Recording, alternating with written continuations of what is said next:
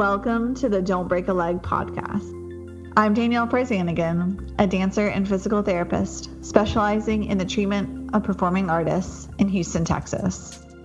And I'm Jake Manley, an athletic trainer and physical therapist at Pro PT in Winchester, Virginia. I lift weights, and the only time I dance is if I've had a couple beers at a wedding. Though we come from such different backgrounds, we're both incredibly passionate about the performing arts. We hope to educate you on a variety of topics about the health and wellness of performing artists to optimize your performance, longevity, and success. Welcome to the show.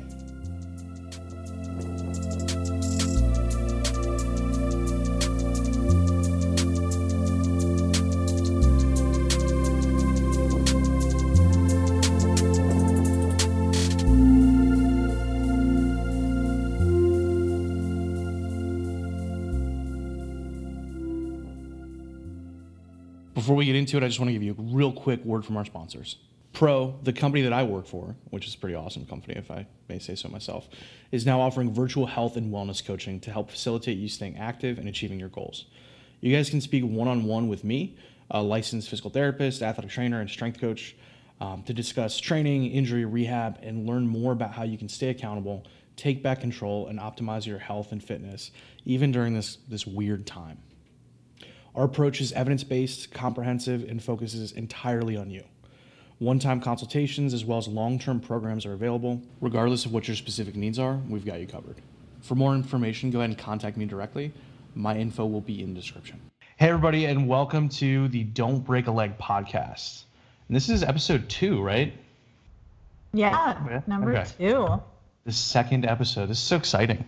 Um, my name is Jake. I'm an athletic trainer and physical therapist in Winchester, Virginia. And I'm here with my co host. Hey there, my name's Danielle, and I am a therapist out of Houston, Texas. And we are joined by Kaylee Jensen out of Dallas. Um, Kaylee Jensen graduated with her master's degree in dance from the University of Arizona after graduating with her undergraduate degree at Brigham Young University. Since moving to Dallas in 2017, Kaylee has enjoyed dancing professionally with several local dance companies and colleges, and she is also a current company member with Ballet Dallas. In addition, she is a qualified Fletcher Pilates dance and ballet burn instructor. Kaylee enjoys sharing her passion for performing, choreographing, and educating. So, Kaylee, welcome on. Hi, thank you so much for having me. You guys danced together in college. We Yeah, did. so Kaylee is also one of my closest and dearest friends in the whole world. And while I was getting my bachelor's in dance, Kaylee was also getting her master's in dance. So mm-hmm. she's wiser than I am. definitely not. I I will tell you the first memory I have of Danielle is seeing her. We all auditioned in the beginning of the year, both the undergraduates and the graduates, and she was demonstrating something um, for us all, like as you know, the leader of the whole pack, basically out of hundreds of students. And she, I just remember thinking, this girl is so amazing, so talented, and so I just looked up to her so much. And then um, it was really cool that we ended up being such close friends. So loved our time together, and I love that she is in Texas with me now.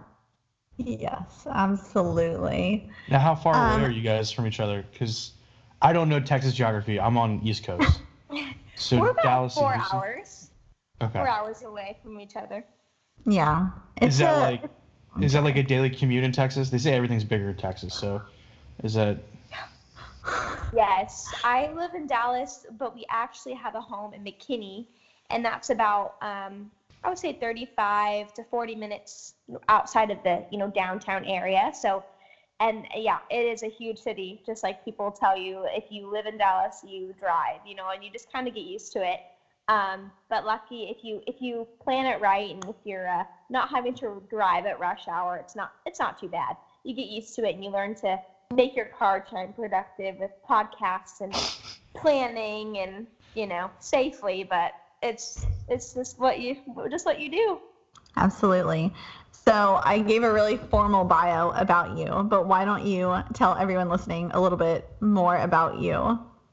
Oh my goodness. Well, uh, like Danielle introduced, I live in Dallas. Um, we love it here. It's been my husband and I moved here a couple years ago, and um, we didn't really know anything about the city, but we moved here for his job initially. He's a civil engineer, and um, it's ended up being a great city for um, both of our work uh, you know opportunities. And i've loved the dance concentration here. I mean i'm constantly finding new studios and new small companies popping up. There's a big support for the arts here. And um, love the people and the culture. It's very welcoming and southern and warm. Um, we do miss the the mountains you know growing up going to college around um, at byu in utah with mountains and then in Arizona, we kind of missed that, but there's a lot of great things here in Texas, and have just loved um, starting our career, you know, starting our careers here and all the people that we've met so far. So yeah, that's kind of where I'm at. What is your favorite Texas food? Ooh, that is really hard because probably the first thing that comes to mind is not exactly I would say Texan. I mean, the barbecue is really good, don't get me wrong, but we actually have a Thai obsession. Like we have probably been to over 20 plus places in Dallas of, you know, trying to find the best Thai. Um, and so luckily there's a lot, a lot of uh, different Thai places that we love. So that's something that we super enjoy. Um, and if you ever visit, I'll probably take you to Thai. oh, is that like a, is Thai food like just really big in Dallas? You know, I don't know compared to other cities really, but there's just a lot. I would say in Dallas, there's just a lot to choose from. Um, I would say another thing that they're pretty well known for is like ta- or tacos and quesos, if you're into that. But um, I just say that there's a great diversity. Like you can find pretty much anything here. So it depends on what you're looking for. What What do you like? What's your favorite? What would be your pick? I'm not in Texas, so Danielle, you're gonna have to take that one. Oh, well, Kaylee knows my favorite is probably Thai food too. Um, Arizona Mexican food and Texas Mexican food are very different, um, but I'm yes. kind of partial to Arizonan food. Yeah. Yeah. Interesting. Mm-hmm. Oh, my so my college roommate was from Tucson, and he actually ended up going back to the U of A after we graduated from UVA. Oh, nice. And he he always talked about this place called like eegee's. Mm-hmm. Yeah. I like never asked slushies or something like that. Did you, Danielle? Yeah. Yeah, I've been there. It's a little bit overrated, but it's like pretty good. Pretty good. Okay. Okay, so to get back on track. um, Kaylee and I could talk about food all day, but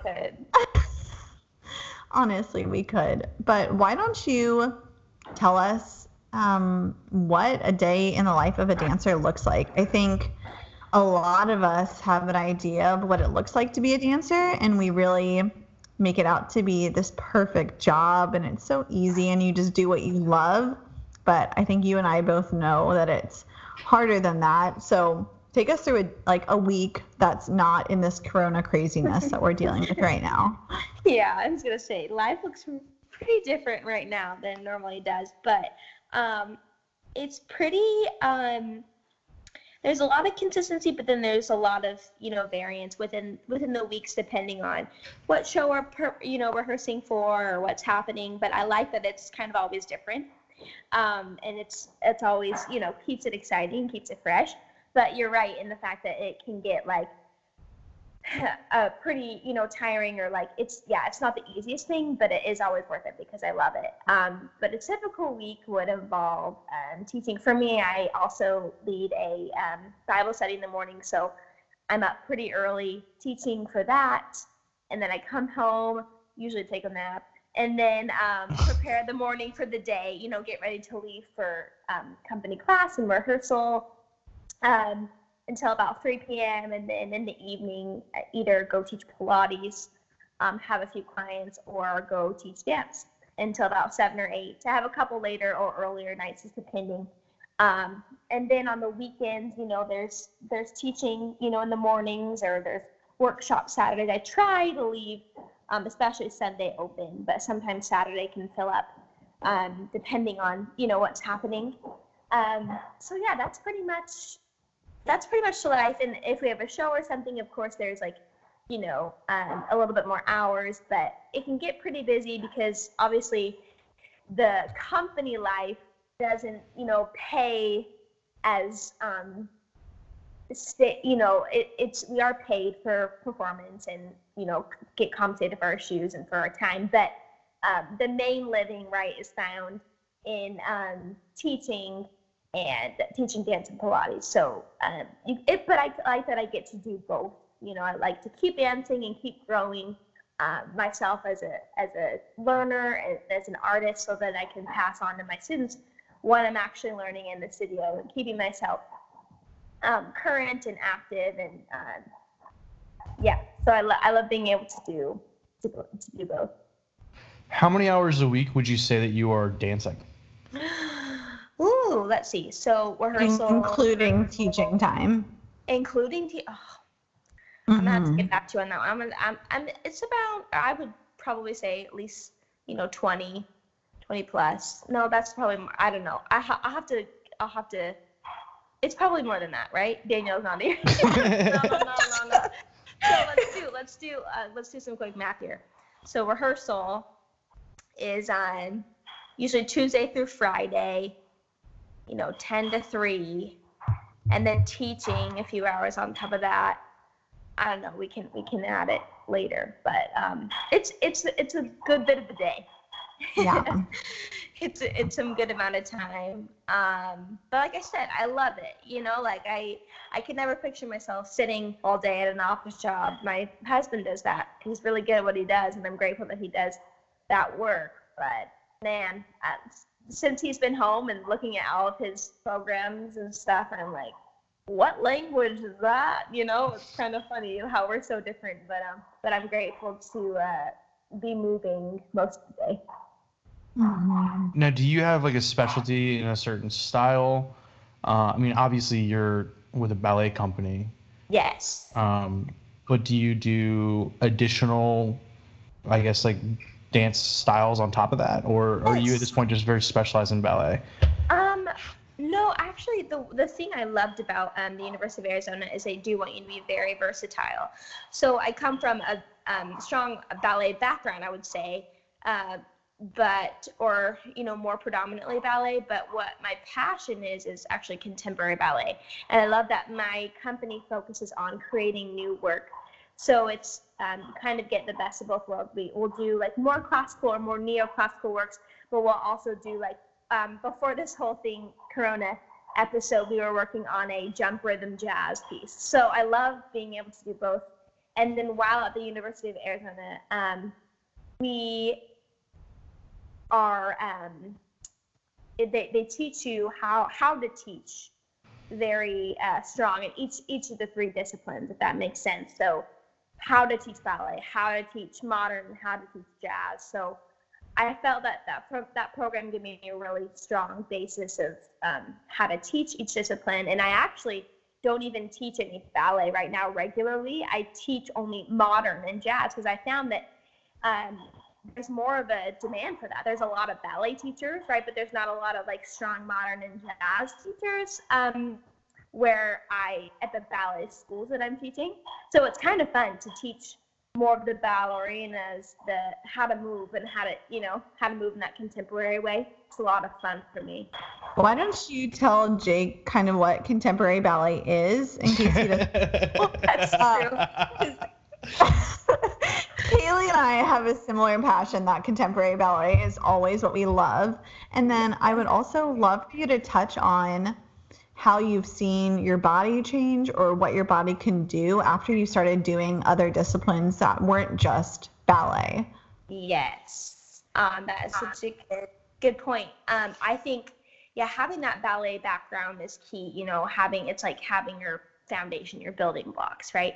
But when you add in these other elements, it just gives you um, that versatility because number one, I mean, the world isn't, you can't just be a ballet dancer now. Even some of the most classical companies are requiring that they're having contemporary parts of the audition. And now, so contemporary, you might be like, what the, you know, what is contemporary, right? Um, and it's kind of hard to define, but what I would say is it kind of before I remember growing up and the disciplines were pretty pretty set. You know, like this is modern, this is jazz, this is ballet. You know, it was very um, structured in a sense. And now it's like you know this new wave of contemporary that's kind of blending the lines and the technical aspects of ballet, but then also the freedom and some of the um, like more moving, more like grounded elements of jazz and modern. So it's kind of a fusion of, and again, it's this wide kind of range when somebody says contemporary, but you know, contemporary ballet, I would say is,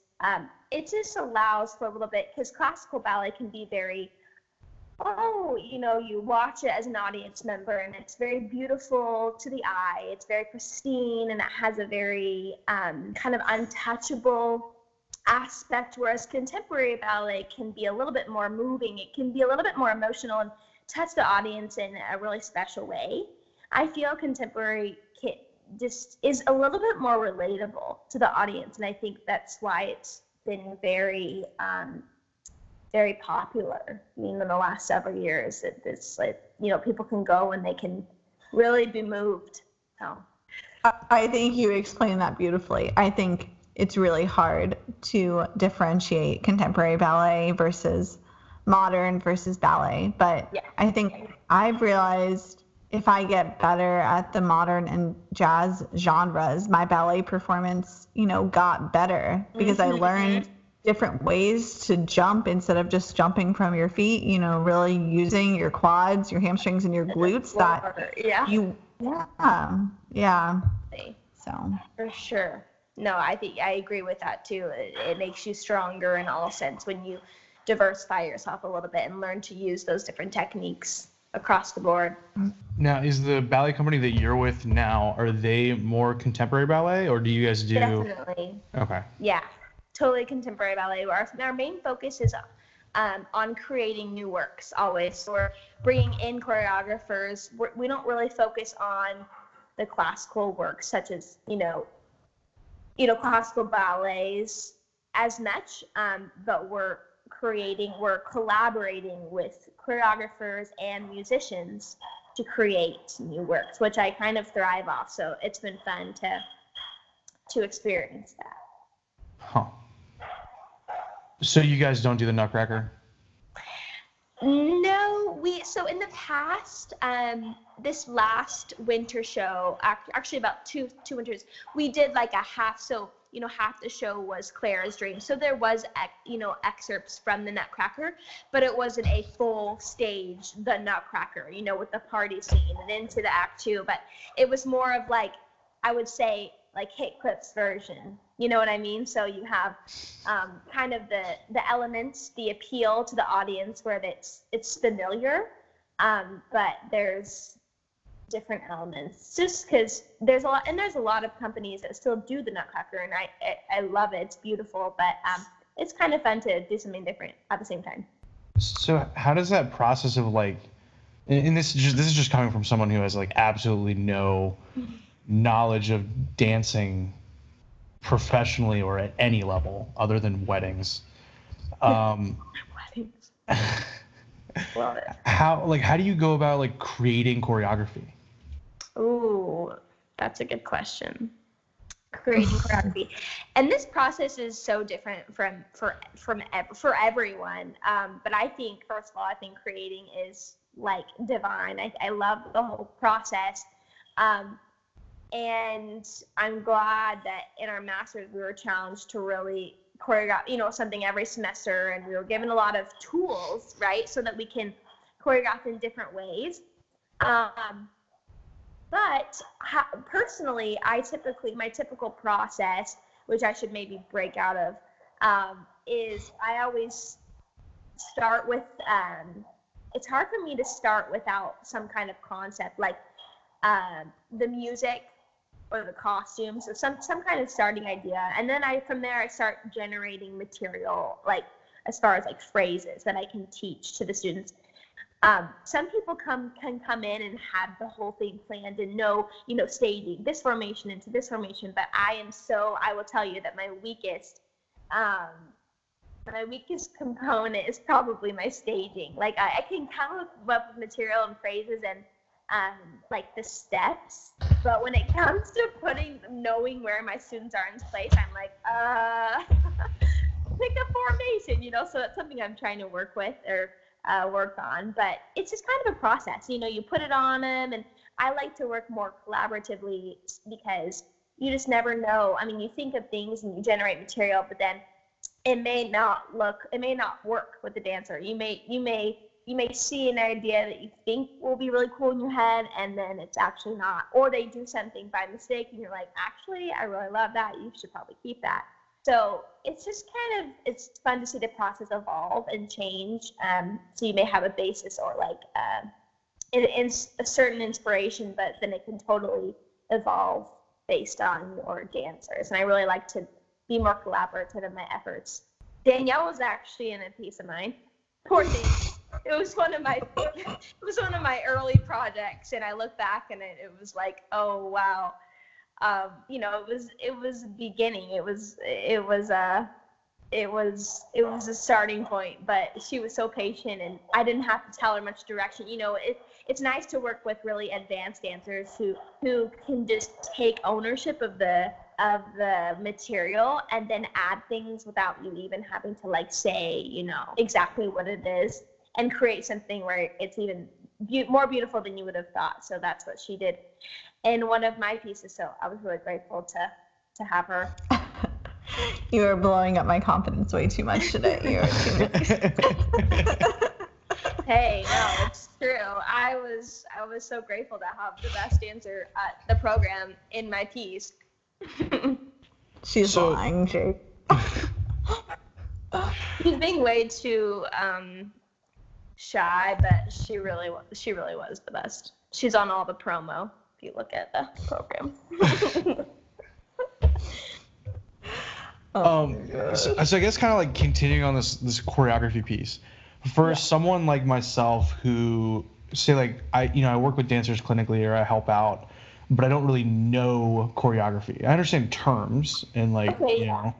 I can say like chasse or plie or battement or you know pas de bourrée. I, I know I know those French words, but if I'm going to like from a rehab perspective, I guess the thing that I struggle with, um, and a lot of times I guess I have to rely on the person I'm working with, but like if I'm trying to design a piece of choreography to challenge them or to like work on something, like how would I go about doing that?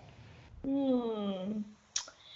That's interesting. I think you well, it would be helpful to see what the choreography is, right? Mm-hmm. Maybe see a video, have them bring in something where you see, oh, wow, that's actually all on your right leg.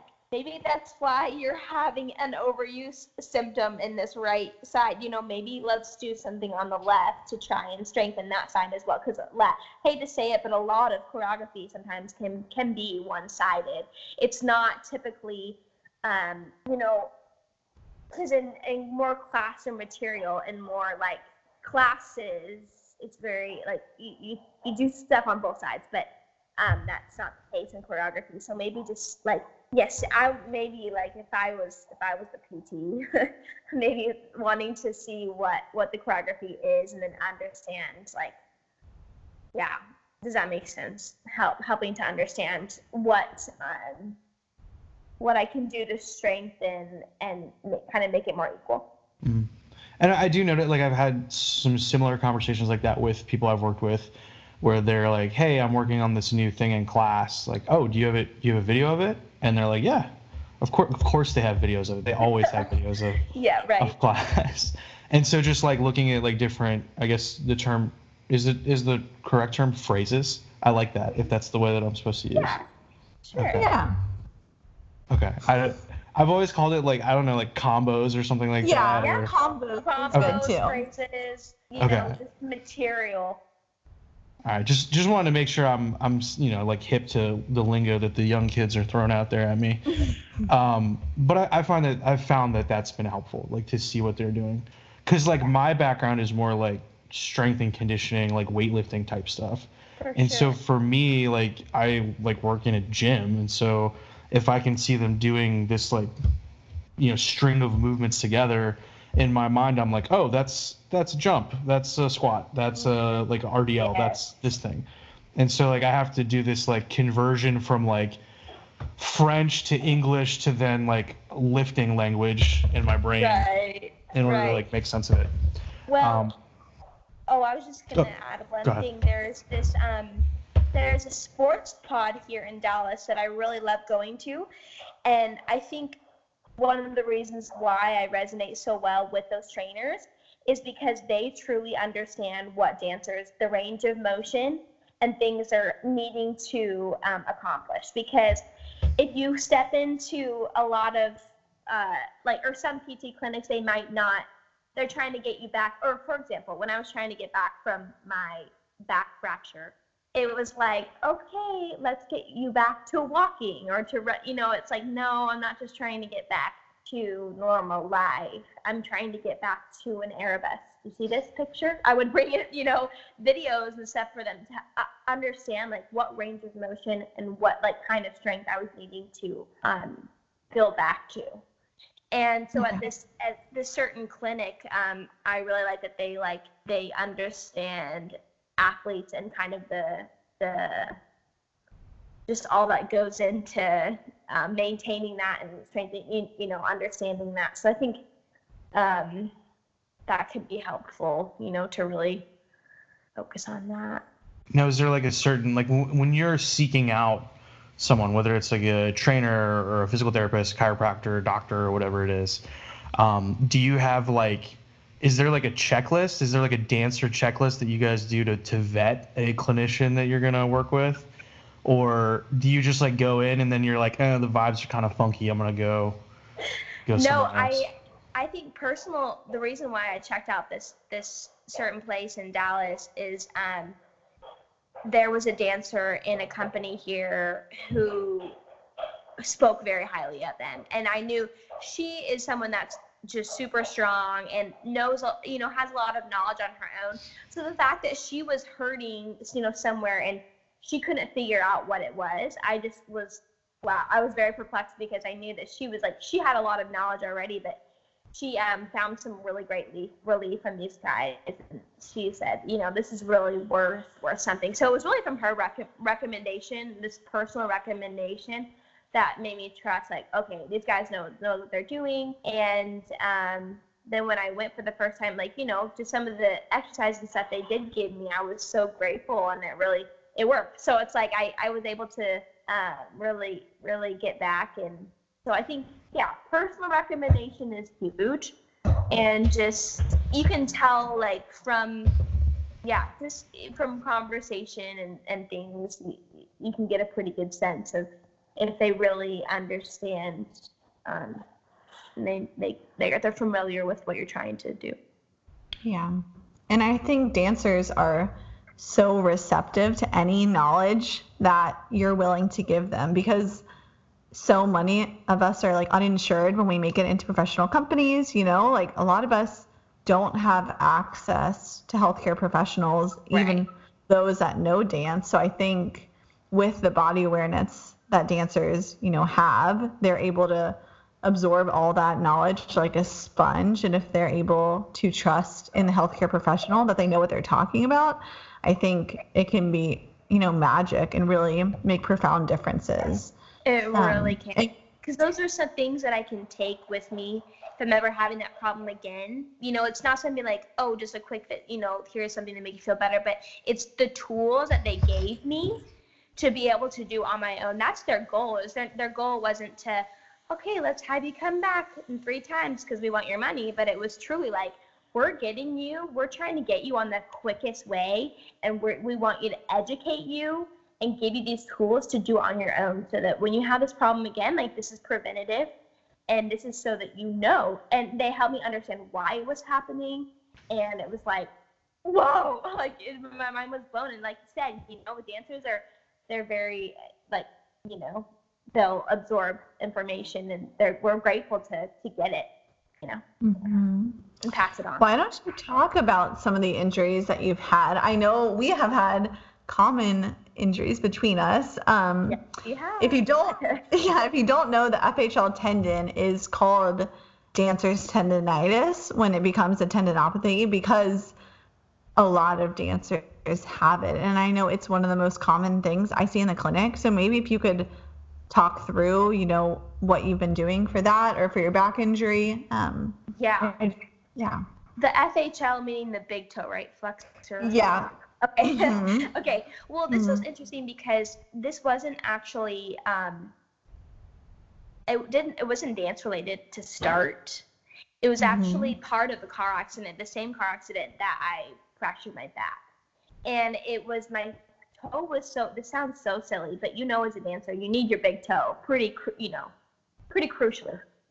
And I jammed it so bad into the car that it, I remember even the hospital thinking my toe hurt so bad I couldn't walk through it. So it, it started to form just all this scar tissue inside, and um, and it took so long to just be able to like roll through properly, and it was it was a bugger. Like even after my back had started healing pretty pretty quickly, it was my toe that was kind of like still bugging me and especially with pointe work being able to roll through but i just remember those early stages having to do a lot of the um, scraping and ultrasound Mm. and it's just kind of you you know you have to um, i remember doing a lot of just slow releves just trying to be patient but still keep it moving. I think that was the key is like not resting it but not also overdoing it. It, and it's a fine line because dancers are really can be really like oh it's feeling good. I can just push it you know? And but you really have to listen to your body and and understand that you know when the pain is like something that you can push through and then some you know knowing where to stop and knowing where to you know how much to push. So a lot of um yeah a lot i remember the ultrasound was very helpful the scraping keeping the the scar tissue kind of um, keeping the blood flow in there as much as possible. And then it, it's i'll tell you it still creeps up on me especially when the when the weather changes when it gets really cold. I can feel it you know kind of start to stiffen up. So just keeping it moving keeping the blood flow and um doing yeah just i'm trying to think of other things that have helped but those are those are the main things with the toe um I think a lot of like TheraBand exercises. I also recently got these. Uh, they're called yoga toes from um, a chiropractor that's right by my house, and he recommended that they were really helpful in kind of spreading out your metatarsals. And so I try to do that as well, and um, preventing further um, like bunion formations and stuff. So it's a lot of different things on. But your feet are your foundation, you know. So keeping them really strong and healthy is is imperative. So.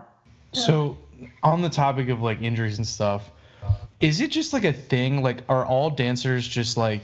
Uh, so, I feel like the people that I've worked with, I could ask them how they're feeling, and a bear could literally be like ripping their leg off, and they'd be like, "I'm fine," and then just be like, "I can go do this," and then they proceed like with one leg to go do whatever exercise. Yeah, I actually have a really funny story that pretty much embodies that idea perfectly. Um, and this is an injury I actually had forgotten about this before this even before this was a question, but I so a, about a year and a half ago I was doing a nutcracker with a company and my partner there was a certain lift where he had to toss me in the air and then catch me. And the impact it, it it just wasn't a very well choreographed lift really. And uh, every time i came down and was caught um, his elbow would sort of jab into my rib. And we had to practice this with over and over and their director was so just obnoxious about getting the lift timing perfectly so that we, we kept doing this one lift over and over and over and I didn't notice during the show, but it was after that I started to feel really, really sore in that area.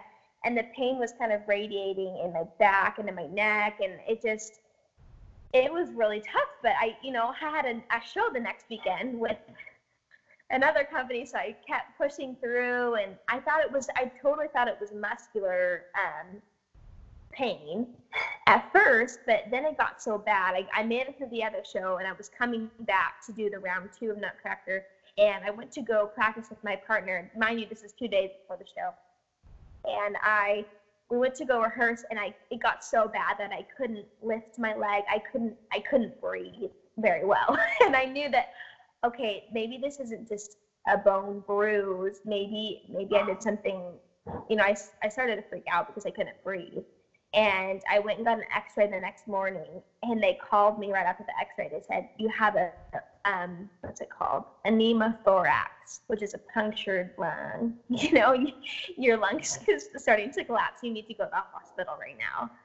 And so I'm in the hospital bed. I'm like, I'm not going to be able to do Nutcracker tomorrow. And then so I had to find someone to fill my spot that could learn the part that evening and and do two shows the next day. It was nuts. But like I said, I wasn't gonna stop. I mean, I'm so glad I like got the X-ray, but I turns out I had a rib fracture. My rib wish I could explain like the the fracture the the rib had not just broken but it had slid past and then it, went into puncture my lung so it was crazy when I saw the the um, X-ray, I thought, oh my goodness, I'm glad I glad I listened to my pain and tried and didn't push through. So, and I knew something was was really wrong at that point, but I had danced with the broken rib for almost, you know, over a week. So, so that's a good example of how dancers will push push past things. I know Danielle pushed for, through some really extensive um, severe back pain as well. Yeah. Toes and she just was in a lot of pain, but she and she kept going and she danced beautifully. I don't know how she did it, but. So we could talk about that. Like, why do you think? I mean, Jake, feel free to chime in. Why do you think dancers, it seems, push through injuries more than other athletes? Um, I have a pretty good idea in my mind of why I think they do, but I would love for you guys to tell your ideas of why you think that is. I mean, we all know you're going to be injured in a sport, but why do they push through more than the healthy amount? I mean, I'll start with my very uneducated guesses.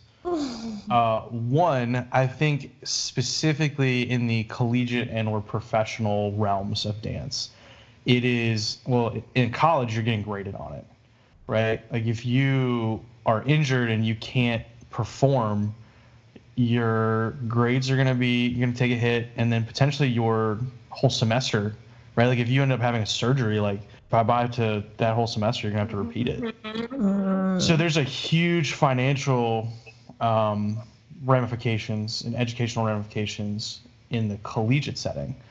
So i think that there's kind of a general like aversion to um, going to seek out like you know someone that could potentially pull you from participation and then you know make that situation worse. Because like yeah they're doing it for your best interest from a health perspective but like if they just straight up give you like two weeks no dancing like from a an ortho or something that doesn't isn't familiar with what the demands of your what you're doing are then they could be a death sentence to some extent. Mm. so that's one. Uh, the other one is i think that you're all crazy and it's bred into you from uh, from the time that you're children. I don't know. Maybe maybe it's just that dancers are more resilient in general. Like the type of person who is interested in dancing just is like automatically potentially more resilient than other people. But I also think like from an aesthetic and like choreo- choreographic is that a word? Choreographic yes, choreographic standpoint like everything needs to look a certain way. So even if you are experiencing pain, like you have to smile and make it look pretty because the show must go on, as they say. It's so, so true. It can be the hardest thing, but it's like in our nature to make it look easy and to make it look good, even though it's not, you know, may may, may not be feeling the best. Was, were my are my theories? Uh, do they do they hold up? No, they really. They passed the litmus, the litmus test. Other than the one that you're all crazy, I don't know. well, that might be true too. yeah, no, they're pretty dead on. I was gonna say too, like, there's no off season of dance. Like other sports, there's you know, it's more spring focus and then you get a break, but it's like there's no breaks in dance. There's no, you know, summer intensives are, are training periods to stay in shape for the fall show, to stay in shape for the, the winter show, to prepare for the recital. And then, to, you know what I mean? You may have a couple weeks here and there in between, but I think it's just this culture of like, there's just no breaks. And then, yeah, it's just keep pushing and almost this like fear of missing out and like fear that you're to get behind and which is which is so silly which something that i realized um, was okay i think one of the biggest lessons coming back from the back injury was like it's okay to take a step away like i needed to learn that lesson because i was always like grind so hard you know like keep going push through everything and it like that injury forced me to slow down and i had to take it when i was recovering when i was coming back I remember the PT telling me like you have to remember you have to pretend like you're eight years old coming back to dance for the first time. Like you're learning plies and like you have to build very carefully your foundation back. Um, and that was really important for me to understand. And I think it made me stronger because I really had never taken that long of a break before, and it was actually the most like the best thing I ever did. It was it really was like so healthy for me to take that break, but I think sometimes I'll get these little injury, these little things that don't put me out for so long, but I'm always grateful for them because it gives me that time to like kind of reset, you know. So. So, do you think that it would be more beneficial if there was an off season, like a dedicated off season? Um, I think I believe that, and I mean, it could look different to, to to different people, but I I do think that would be helpful. I mean, I know a lot of companies do like the layoff weeks. If they had a really major show or run of shows, they'll have a couple of weeks of layoff. I think that's really important um, because I've been, you know, just looking thinking back to my college years, a couple different directors. One that was like, just keep going through. You know, we're finished a tour, but then the next week we're starting with rehearsals, and it's just it's just not it's not it's not sustainable and it's not realistic that your body's to just want to keep going. Like you need that period of rest and recovery. Otherwise, it, you're just to spiral out of control and get more injured. You know, it's a cycle. So I think it can look different, you know, the period of time, but I think, yeah, layoff of some or some kind of off season is essential. Danielle, do you have any thoughts on, on that? Um, my thoughts um, I think, are a little bit less positive. I think Kaylee and I can both openly admit that the dance world is very competitive, like hyper, hyper competitive. Um, even in the collegiate setting, when we're, you know, one of the few dancers that make it in to the program, we're still competing with each other even after we've been casted the role. So if Kaylee and I, we never had to compete, but my other my best friend Michaela and I had to compete a lot because we had very similar statures. Um, so we were casted for the same roles, and it was like vicious. Like we're best friends outside the studio, but then when we're in there, it's like you're gonna do your best so that you get to get your butt up on that stage, and it's gonna break your heart if you don't make it. So I think I did push through a lot that I shouldn't have pushed through, but it was because I wanted to be out on the stage, and that's what every dancer wants at the end of the day. You know, no one wants to be the one backstage, you know? Absolutely. I think that's so true. And I think also, too, like one thing I was going to add like layoff or like off season doesn't mean that you just do nothing, but maybe you like shift your focus, you know? So, like, mm-hmm for example, my rest period, like I'm always moving. Let's be honest. You know, I'm doing what I can to like do the cross training stuff. Maybe you're not in your pointe shoes, but like you're keeping moving. You know, you're not ever just like. And it depends, but yeah, I think that's true. It can be. I love Danielle's perspective of like, no, I'm gonna do everything I can because I, you know, I have to. Like, I have to. I want the ultimate goal. I'm gonna do whatever it takes. That resilience attitude. Do you think that that kind of like mindset and that, um, I guess, environment would maybe lead to some more of these like chronic injury type things or things with like, you know, deficits in like caloric intake or energy balance, things like that? For sure. For sure. Because a lot of times with these roles and these um, expectations that are unrealistic, that are set, you know, to whether you look a certain way or perform a certain way, force dancers, or not for, you know, dancers are a little bit more inclined to go to the extremes, you know, whether it be nutritionally or physically, just to get that, which can be very unhealthy, not only physically, but mentally and emotionally. So how do you how do you balance that? Because I'm sure, obviously, like we're having conversations about this, so it, it's pretty obvious that you're aware of all these things. But was there a time mm-hmm. where, like, young, when you were younger, that you like this stuff just wasn't this education or understanding of these things just wasn't there? Like, I don't know. I guess I don't know how to exactly frame this question. Just Danielle, go. Your turn.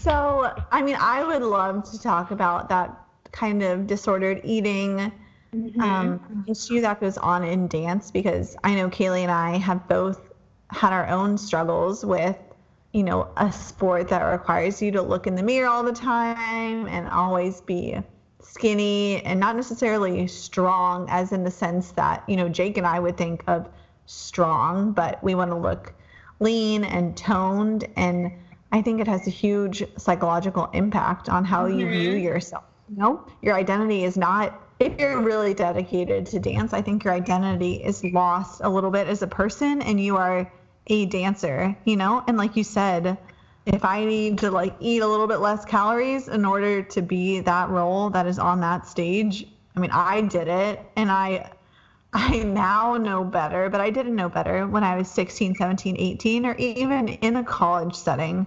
So I don't know. What yeah. are your thoughts, Kaylee?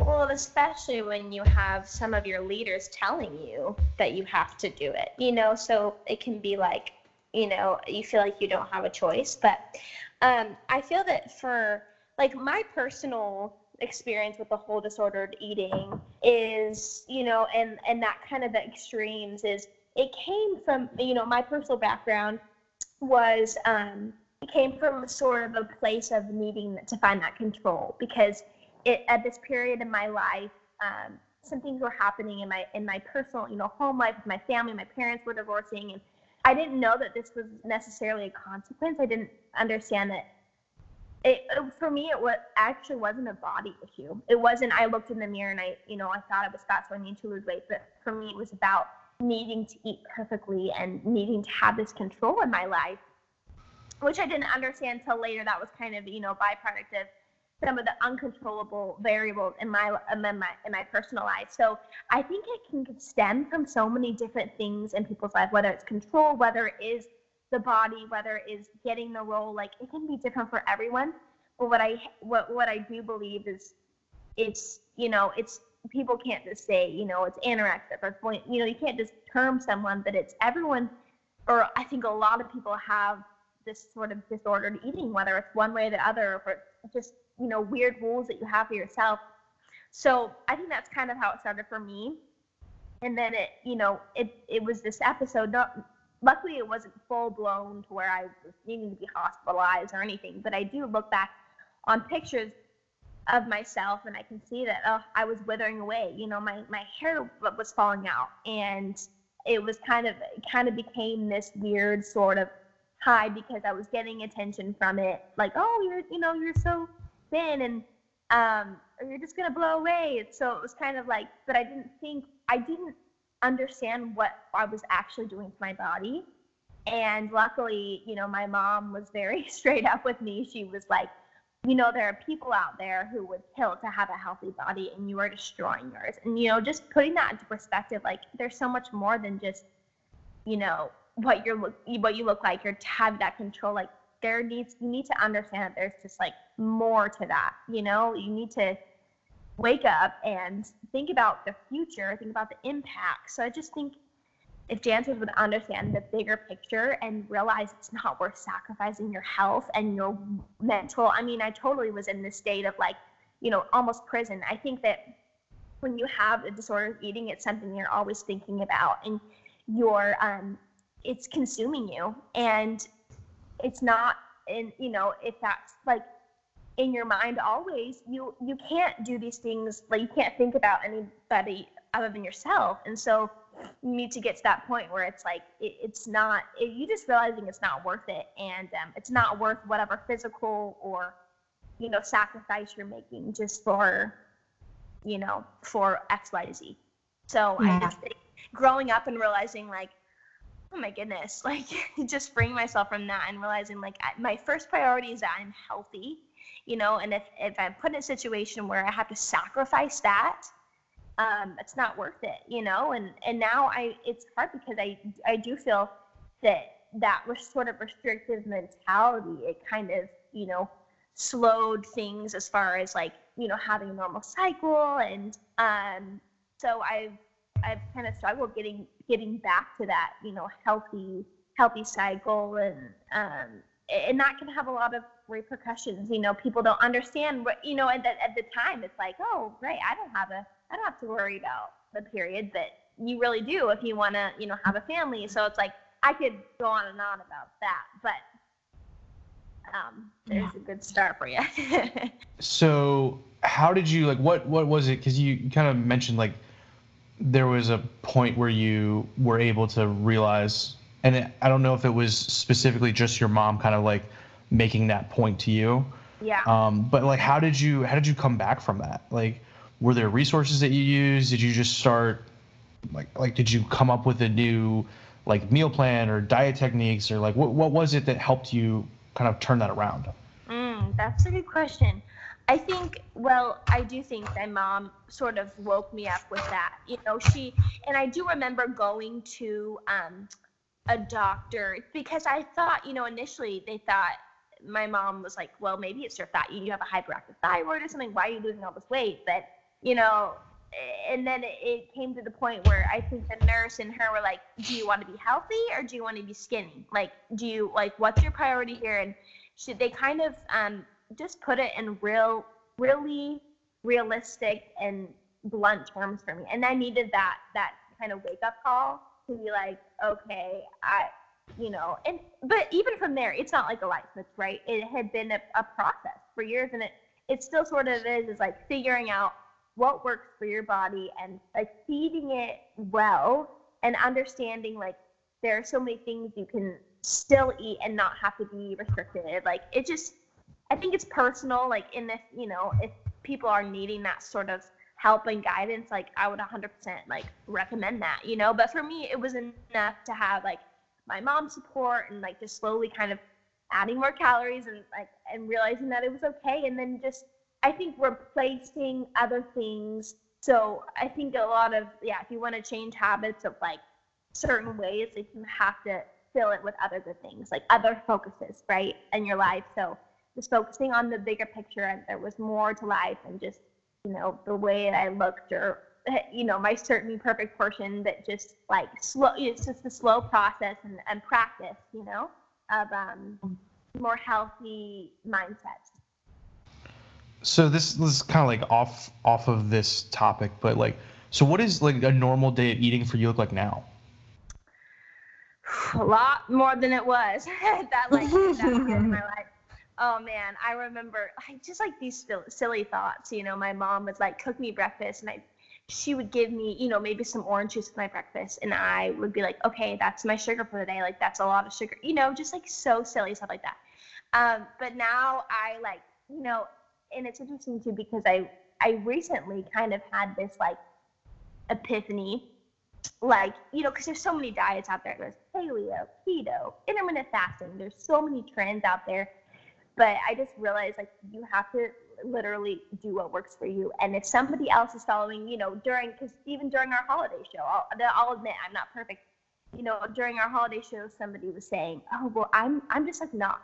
I'm gonna go super low carb for this month," you know, and I'm like, oh well you know and I, I almost was pressured to do the same thing. You're like okay well i'll do it with you and like you know we'll go low carb. But it was really interesting i'll tell you because when i got really sick in in january just like a stomach bug and the only thing i wanted after i was just like so sick for uh, several days was like just simple things like oatmeal and cereal. And and i had like kind of been doing this low carb thing for so long, and I realized like, oh my gosh, like you have to listen to your body. So um, now I'm like not afraid of like eating more carb, which is so silly, but like that's all. I, I eat a lot of protein, a lot of vegetables. Like start with oats, you know, protein shakes.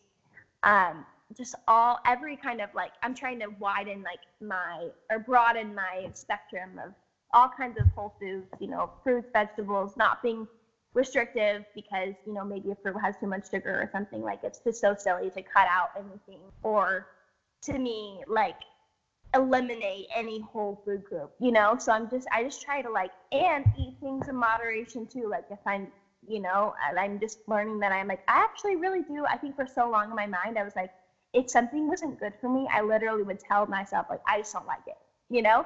But I've given myself the freedom to like eat foods and be like, actually, this is dang good, you know? Like, just like French stuff like French fries and stuff. And knowing that you can, like, you can still enjoy those things, but just like be a little bit more conscious with your portions, you know? So, um, sorry, I kind of I went off on a tangent there. You're but good. A normal day just looks like a lot of variety, and it can maybe look different d- depending on my activity level and stuff. But always just trying to listen to my body and um, just like honor honor my cravings, honor um, what it's needing. I think Kaylee and I have both come a long way in our eating patterns, even from a couple years ago, and I we talked about this in a previous um, podcast, but I think having the social support of having someone else go through the same type of like like psychological issues that you've had, or just struggles with being injured while you're a dancer, is huge. And I see it a lot in my younger dancers that they're starting to develop those issues of body dysmorphia or orthorexia at a young age. You know, at like 12 or 13 is where I see a lot of my girls yeah start to look in the mirror or yeah right they just like we have a big mirror in the clinic and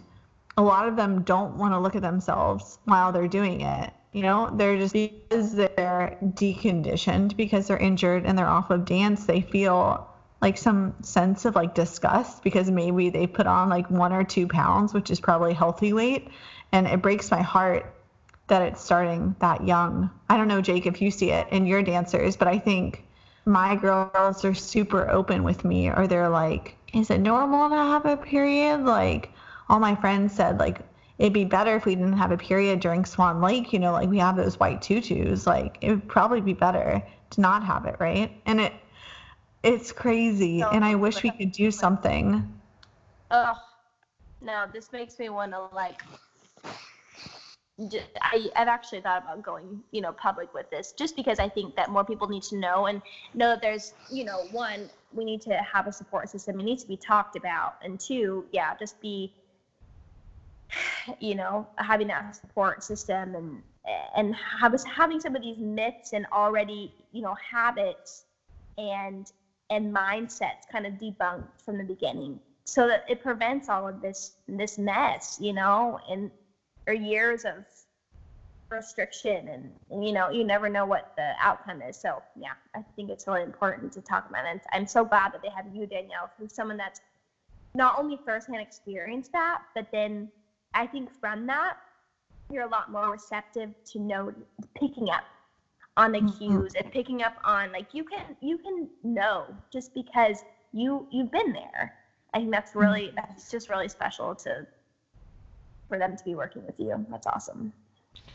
I obviously don't have personal experience with this.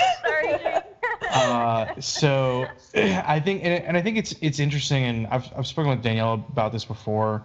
Um, it's interesting being a male like therapist and coach in kind of like this space where it's you know if you look at the world of like dance, it's predominantly female. There certainly are male dancers, but the vast majority of the dance population that I work with is like 10 to 16 year old girls for the most part. Mm-hmm. And so I think it's weird for them sometimes to um, to have me like approach them and talk about this subject. But like I've gotten to the point now where I just like don't care.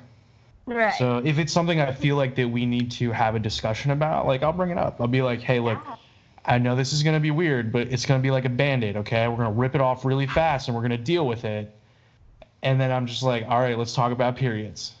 And, you know, like after we have that discussion, and when I when I frame it coming from a, a you know like more of a scientific and like health perspective, right? When we look at rates of athletic amenorrhea and ballet dancers that are up to 50%, percent mm-hmm. right? That's like literally like if it's not you, it's the person standing next to you that probably Oh, doesn't have sure. period.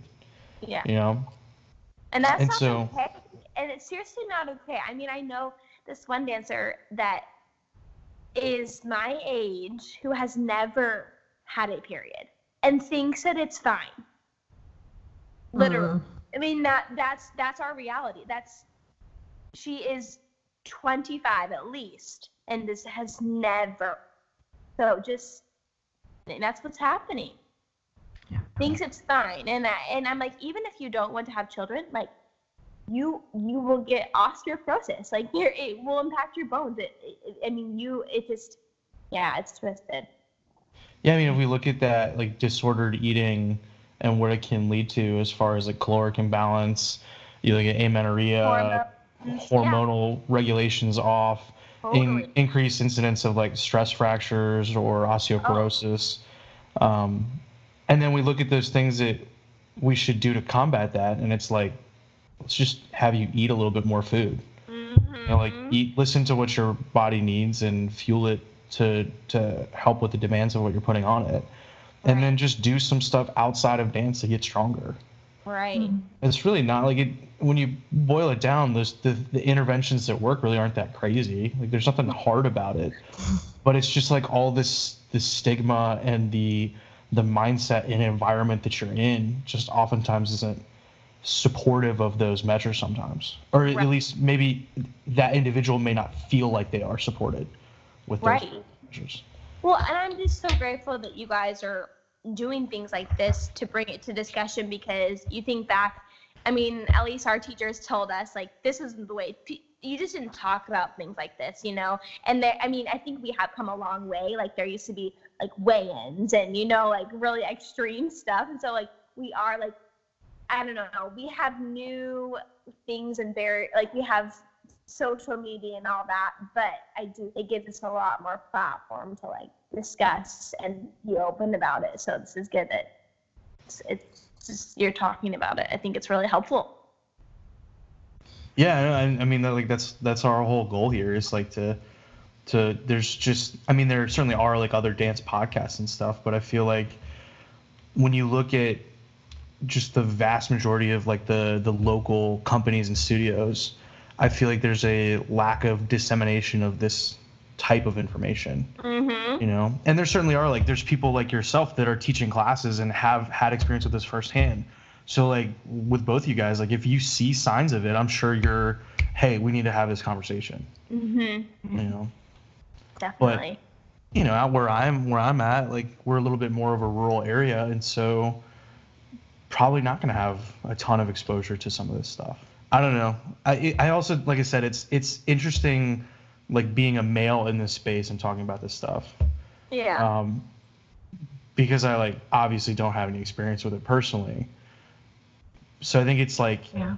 I think like it's it's hard, especially for like other male therapists or coaches, because it's like one of those things that's like super like weird or taboo. I mean, like I grew up with a single dad, and so like if a tampon commercial came on the TV, we would just like look away and not talk to each other, or like we would we just like turn and and like start talking about something else. You know, it was just Right. like I, I feel like guys don't want to talk about this stuff. Mm-hmm. Yeah. But I mean, girls don't even want to talk about it. Right. you know, Kaley and I only started talking about it when we realized it was an issue that was going to affect our health and fertility in the future. And that was when it became apparent to us. It wasn't apparent to us when we just didn't have a period and it was convenient, you know? Very So. convenient. Because let me tell you, it's not very fun, but I'm grateful to have one. It's like, oh, you know, which is, is good. But yeah, it's, it's something that's important. It needs to be talked about. Now, have you um, had have you had like personal experience having to like take somebody aside, or like is this something that you've had conversations with dancers that you work with right now? Um, not so much in my experience um, since being in Dallas, really. Which, but I I do remember being back at the university and talking to a dancer specifically, just because I knew. I mean, we all knew, we all could see, right? Um, and actually, with I I've actually talked to um, actually one in Dallas as well, but it's it's it's it's a hard thing to um make someone realize because they may not realize until you know it, it, it it's a hard thing to show them because what they they may think that what they're doing is normal you know it's hard to have them realize until they're going through something like you know fertility and whatnot. So i have had uh, i had one experience that was really helpful. I think it helped her come to light the sharing my own experience um, and then one that i'm kind of still working on to be honest um, one that i'm still i still worry about you know? Um, so all i can do is keep keep reaching out and um, keep trying to share little tidbits and hope hopefully something sinks in, you know. Is this something where like if you had a studio, would you just put like snacks out for people? Um, I mean, I feel like I like don't if think it's as simple as that. I don't think it's as Yeah. simple as providing snacks No. because the dancer probably, if they see their friends not eating the snacks, they're not going to eat the snacks, and that's a really sad reality. But No, No. it's it, it would be providing information, I think, or providing workshops, something where the dancers, it's like a part of their training. I think that would be really awesome. Like that just sparked something for me. I'm like, why isn't that a part of, you know? I mean, sometimes you get it at summer intense as maybe a class in the whole eight week program, but like it really should be part of of their education because the way that they're feeling their body is gonna directly affect their performance. No, I mean no doubt. So they're doing everything they're they're doing in the studio, but their nutrition is just like not. You know, it needs to be meeting the demand. It needs to be part of. It needs to be part of dance education, really. And I know that was like kind of like a dumb idea, but uh, I've had to, I've had it came out Sorry. sillier than what was in my head. But like I've had conversations with uh, some of the dancers I do like performance training stuff with because they'll come in and they're like they're like really like flat that day and just fatigued. And I'm like, hey, what's what's going on? Like, did you sleep good? Did you eat good? And they're like, uh, I haven't eaten anything today. And it's like, why did you not eat anything? Oh, I forgot.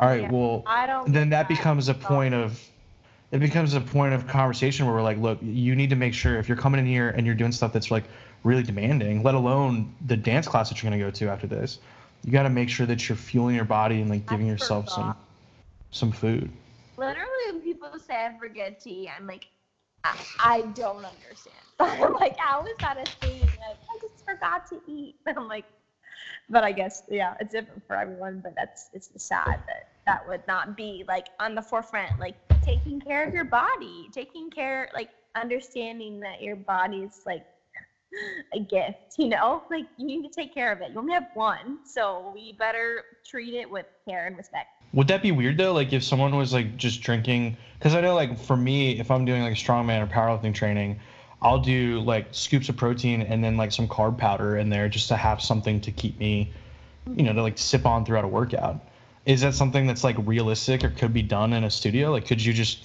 take a gatorade with you or like drink a protein shake or something like that or is that just like a taboo thing Um, I don't think necessarily. I would say like in between, if you know, if you have a class and then you have a break Mhm. before rehearsal, definitely like get some protein, get some quick carb, whatever. But um, I would say like while you're dancing, that's just not really. It's kind of a taboo. I mean, you obviously keep drinking water, but I would say yeah, not like during the workout per se. What did you say, Danielle?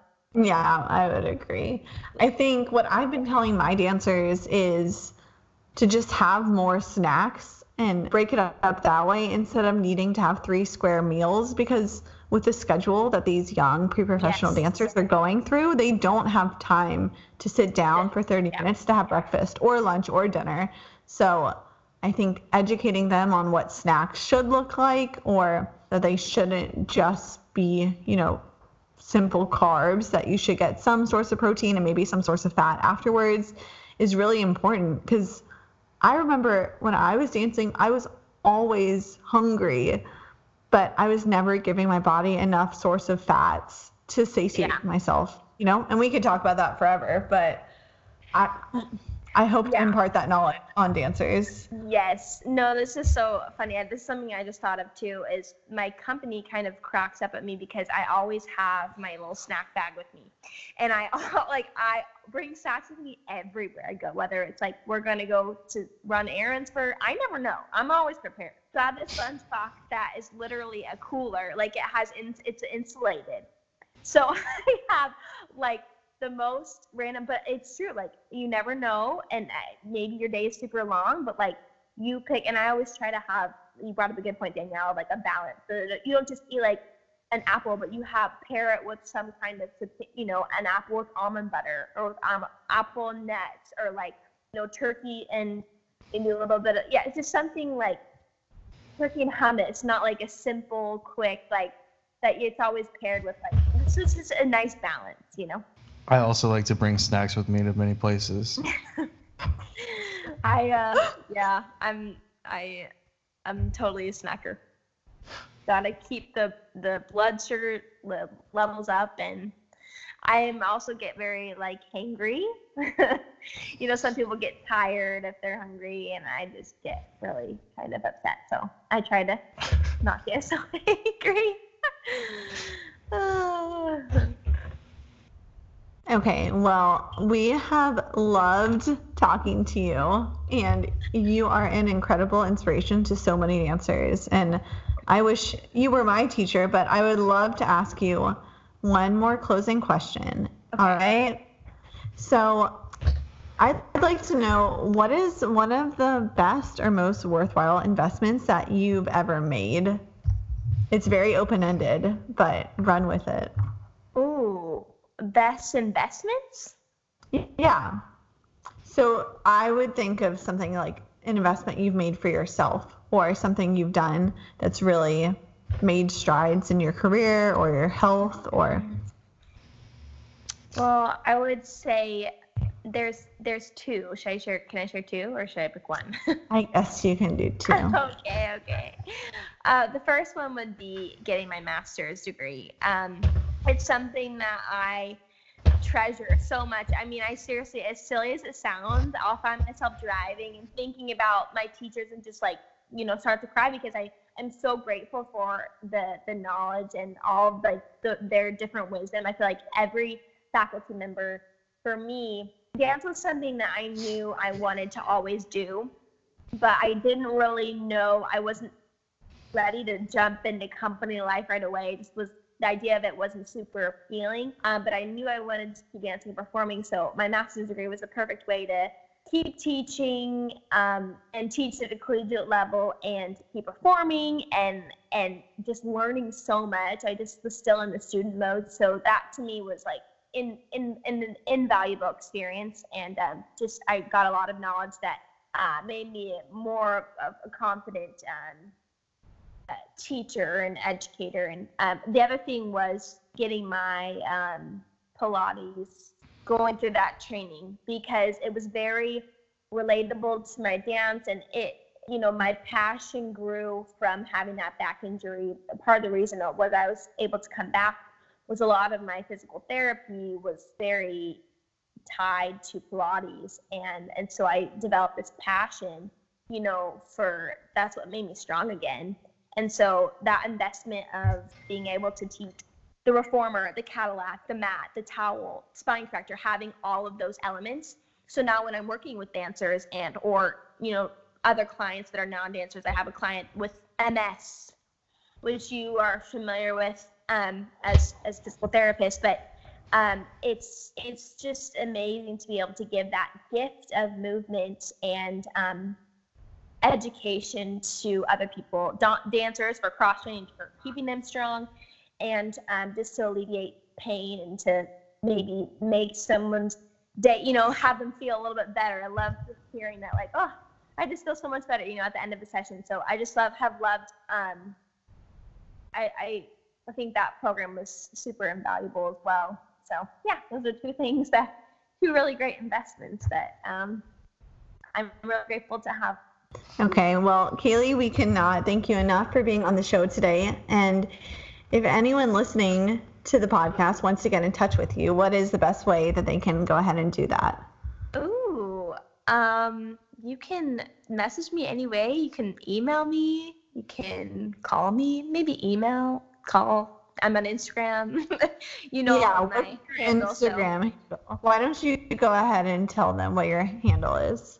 So my Instagram handle is Kaley Claire, K A L E Y C L A I R E, just Kaley Claire. And um, yeah, I'm always open to talking with people who need support or have any questions about, you know, if they if they're interested in pursuing an MFA or a Pilates certification or just really anything. I I love connecting with people. I love um, being able to help in any way I can. And yeah. Perfect. All right. Well, thanks again for tuning in this week where we spoke to Kaley. If you have any questions, comments, concerns, or you have a topic that you would like us to discuss, please shoot us an email at dbalpodcast at gmail.com.